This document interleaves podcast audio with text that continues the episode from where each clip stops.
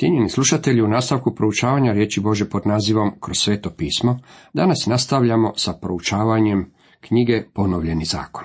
Osvrćemo se na peto poglavlje. Tema ovom poglavlju glasi ponavljanje deset zapovjedi. Ovo sada je drugi Mojsijev govor. Radi se o ponovnoj uspostavi zakona, a naglasak je još uvijek na ljubavi i poslušnosti u poglavljima od petog do sedmog nalazimo ponavljanje i interpretiranje deset zapovjedi. Naraštaj koji je izvorno čuo zakon na Sinaju sada je mrtav. Njihove se kosti bijele u pustinji. Ovaj novi naraštaj koji ulazi u obećanu zemlju treba ponovnu uspostavu zakona i njegovu interpretaciju. Mojsije će ga interpretirati u svjetlu 40-godišnjeg iskustva Izraela u pustinji. Neki od vas će reći kako je ovo ponavljanje onoga što je izneseno u 20. poglavlju knjige izlaska. Ovo nam umjesto samo toga pokazuje kako su deset zapovjedi dovoljno važne da ih se ponove. One su temeljni moralni zakoni. Ponovna uspostava deset zapovjedi. je sazva sav Izrael te im reče. Čuj Izraele naredbe i zapovjedi što ih danas izričem u tvoje uši. Naučite ih i držite i vršite ih. Ovdje nalazimo četiri važna koraka koja moramo poduzeti u svezi s Božom riječi. Prvo je moramo čuti. Drugo, moramo je naučiti kako bismo se upoznali s onime što Bog govori. Treće je držati je. To znači imati Božju riječ u svome srcu. Sjetite se kako je David govorio o toj činjenici. U srce pohranih riječ tvoju da protiv tebe ne sagrešim. Psalam 119. 11. redak. Četvrto je vršiti je. Ne samo da Boža riječ treba biti u vašem umu i srcu, već mora doći i do ruku i nogu.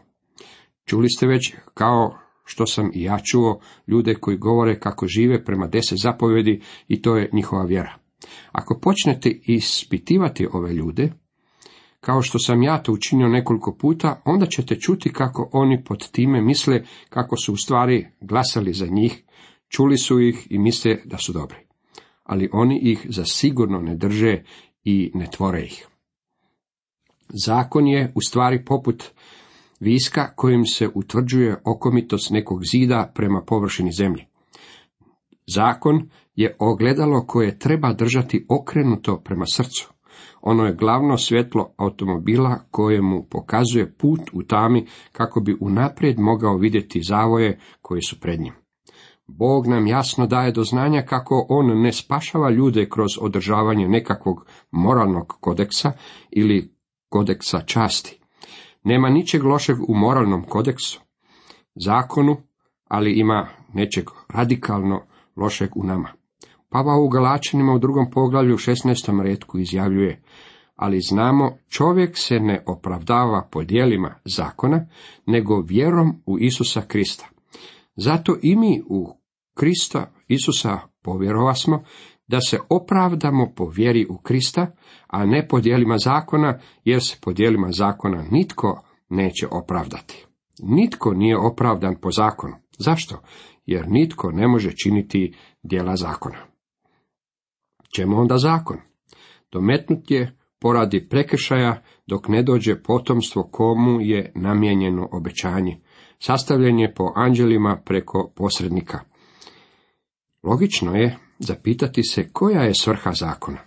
Odgovor je da je bio dometnut zbog prijestupa do vremena dolaska sjemena, to jest bio je privremena mjera do dolaska sjemena, a to je sjeme Krista.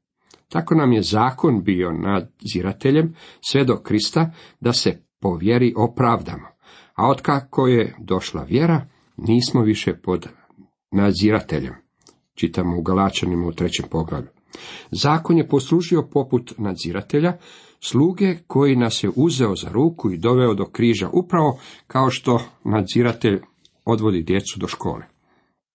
Zakon nas dovodi do križa i kaže nam, dijete, ti si grešnik i potreban ti je spasitelj. Svrha zakona je da nam pokaže potrebu za spasiteljem. Prijatelji, zakon je dobar, u to uopće nema sumnje. Zakon nam otkriva Boži um. On nam pokazuje do koje smo mjere vi i ja lišeni Bože slave. Zakon nam otkriva da smo svi zagriješili i lišeni smo Bože slave. Osvetlite se svetlom zakona i dođite Kristo. Jahve, Bog naš, sklopio je s nama savez na Herobu. Nije Jahve sklopio taj savez našim očevima, nego baš s nama svima koji smo ovdje živi.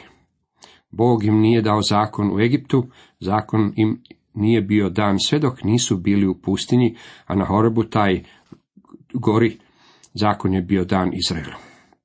Licem je u lice Jahve govorio s vama na brdu usred ognja. Ja sam ono vrijeme stajao između Jahve i vas da vam objavim Jahvine riječi, jer se vi u strahu od ognja niste htjeli peti na brdo.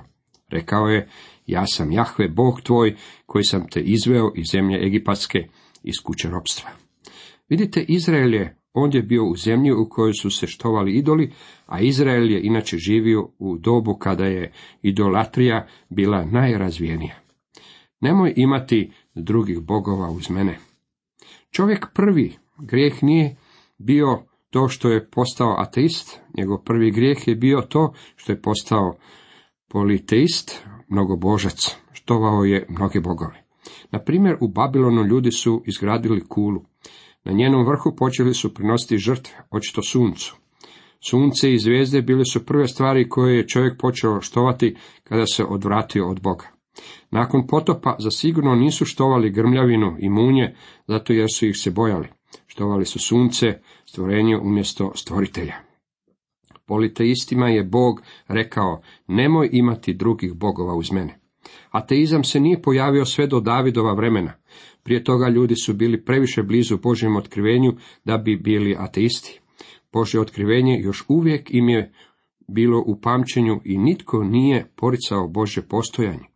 U Davidovo vrijeme smatralo se bezumnikom čovjeka koji bi u svom srcu rekao nema Boga, kako čitamo u psalmu 14. prvom redku. Riječ bezumnik znači luđak. Čovjek koji tvrdi da nema Boga je lud ili nije iskren. Ova prva zapovjed uopće niti ne spominje nevjerovanje u Bože postojanje. Zapovjed je da se ne štuje mnoge bogove. Ne pravi sebi lika ni obliča bilo čega što je gore na nebu ili dolje na zemlji ili u vodama pod zemljom. Ne klanja im se niti im služi, jer ja, Jahve, Bog tvoj, Bog sam ljubomoran. Kažnjavam grijeh otaca onih koji me mrze na djeci do trećeg i četvrtog koljena. A iskazujem milosrđe tisućama koji me ljube i vrše moje zapovjedi. U svijetu postoje samo dve vrste ljudi. Oni koji vole Boga i oni koji ga mrze. Bog ide u detalje u opisu zabrane pravljenja bilo čega što bi podsjećalo na njega, a što bi se moglo štovati. Kasnije Bog će reći, ljubi gospodina Boga svim srcem svojim, svom dušom svojom, svom snagom svojom i svom pameti svojom. Gospodin Isus kaže kako je ovo najveća zapovjed. Nasuprot tome imamo veliko društvo onih koji mrze Boga čak i danas.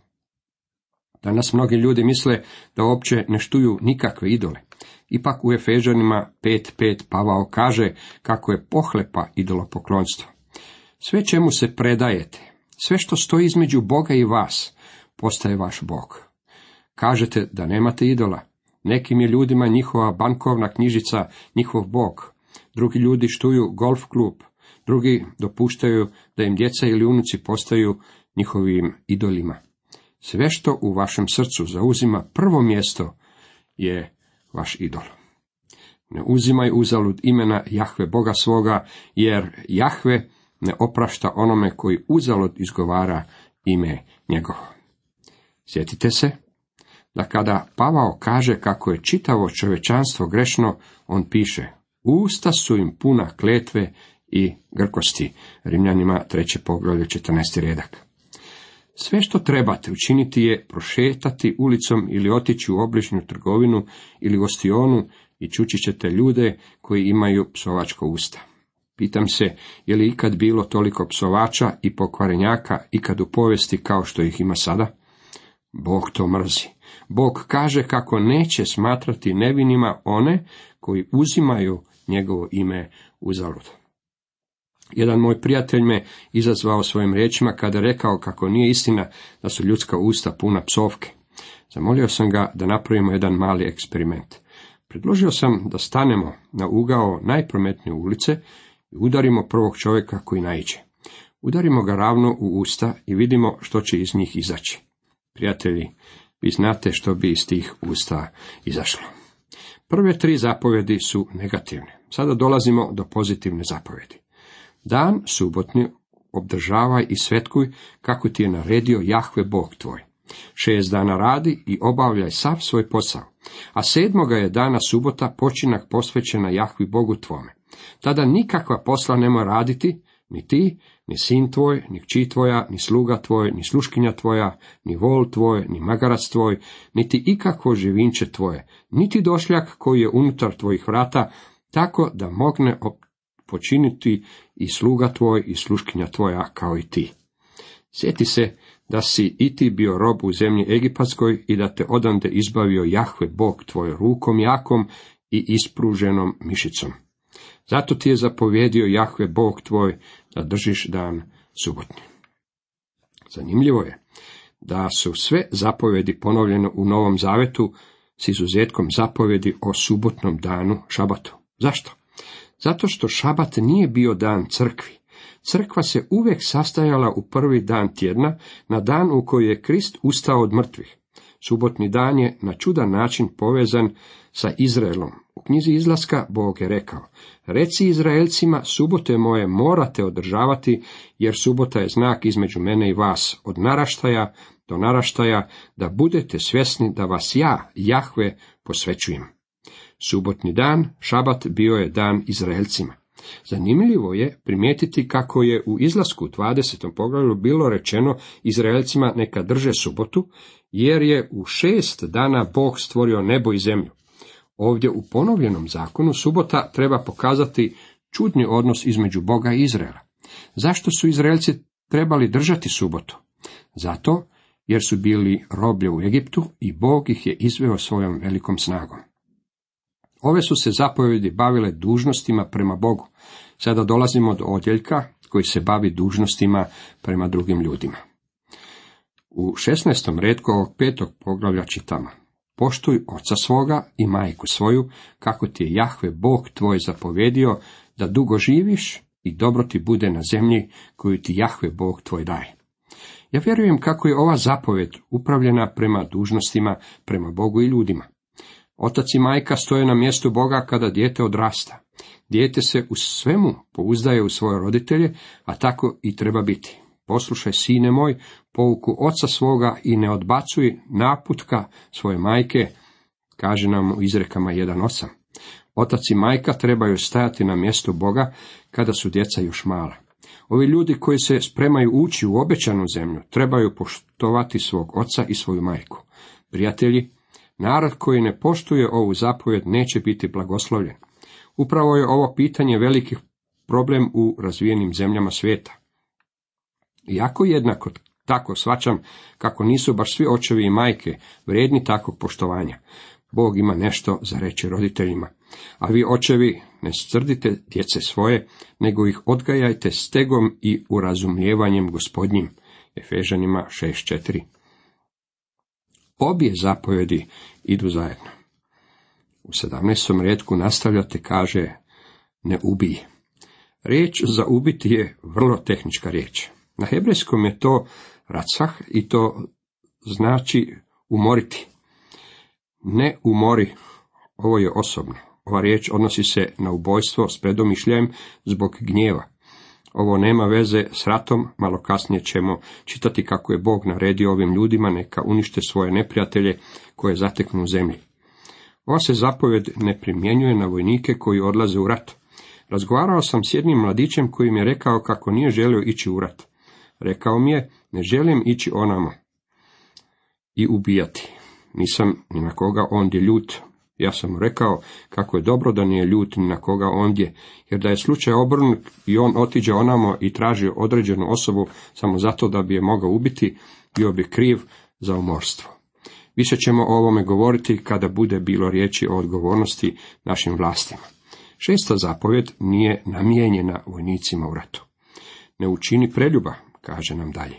Živimo u vremenu opsednutom seksom. Svaki proizvod kojeg si možete razmisliti i zamisliti oglašava se seksom. Okruženi smo njime na svakom koraku. Božja zapovjed stoji i danas ne učini preljuba. Ovo je jedan od velikih grijeha koji pokopava današnju civilizaciju, a isto je učinio i s mnogim ranijim civilizacijama. 19. redak nastavlja i kaže ne ukradi. Istina je da ima mnogo ljudi koji mogu reći da nisu opljačkali supermarket ili banku, ali ipak može postojati želja za krađom u njihovim srcima. Naš je gospodin mislio kako su same namisli naših srca grešne. Mržnja u srcu čini nas krivima za umorstvo. Požuda u srcu čini nekoga krivim za preljubu. Dalje nastavlja 20. i 21. redak. Ne svedoči lažno na bližnjega svoga. Ne poželi žene bližnjega svoga. Ne poželi kuće bližnjega svoga. Ni njive njegove, ni sluge njegova, ni sluškinje njegove, ni vola njegova, ni magarca njegova, niti išta što je bližnjega tvoga. Zapovjed protiv pohlepe pokazuje kako je greh osjećati želju za nečime što pripada drugoj osobi.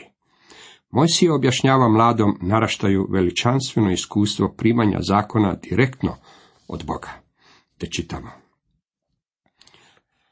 A ona su, kada čuste glas iz tmine, dok je brdo plamtjelo u ognju, k meni pristupiše svi vaši plemenski glavari i vaše starješine. Pa rekoše, Jahve, Bog naš, očitovao nam je eto svoju slavu i svoju veličajnost. Čuli smo njegov glas usred ognja. Danas smo vidjeli da čovjek može ostati na životu, jako mu Bog govori. A sad, zašto da umremo? Ovaj bi nas veliki oganj mogao prozdreti. Budemo li dalje slušali glas Jahve, Boga svoga, mogli bismo umrijeti. Jer koji je smrtnik ikad slušao glas Boga živoga, kako govori usred ognja, kao mi, i ostao na životu. Bilo je tako zastrašujuće iskustvo da su željeli da Mojsije primi poruku od Boga i prenese je njima. Ti se primakni i slušaj sve što će ti reći Jahve Bog naš, a onda ti nama rekni sve što tebi Jahve Bog naš rekne i mi ćemo to poslušati i izvršiti. Izraelovi sinovi obećali su držati zapovjedi zakona, ali ih nisu držali. Poslušajte sada vapaj Božjeg srca za njegovim narodom. U 29. redku čitamo.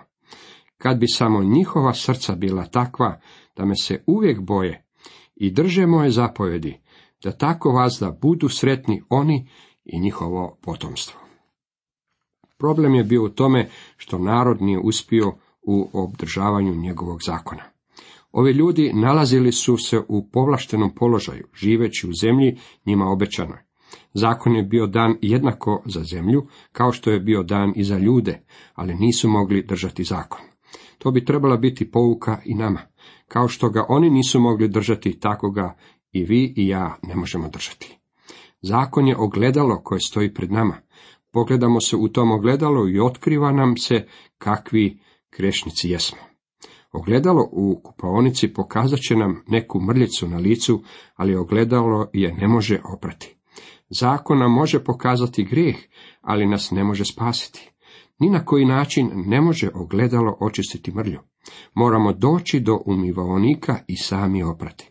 Zakon je zrcalo koje nam kaže da se počnemo prati. Govori nam, neka dođemo k Isusu Kristu. Krv Isusa Krista, Božeg Sina, je ta koja će nas očistiti i koja nas i dalje čisti od svakog grijeha. Nije važno da li odobravate deset zapovjedi ili što mislite o njima. Pitanje, dragi prijatelji, koje je važno je ovo, jeste li ih držali? Ako ste iskreni, onda znate da im niste dorasli. To znači da vam je potreban spasitelj.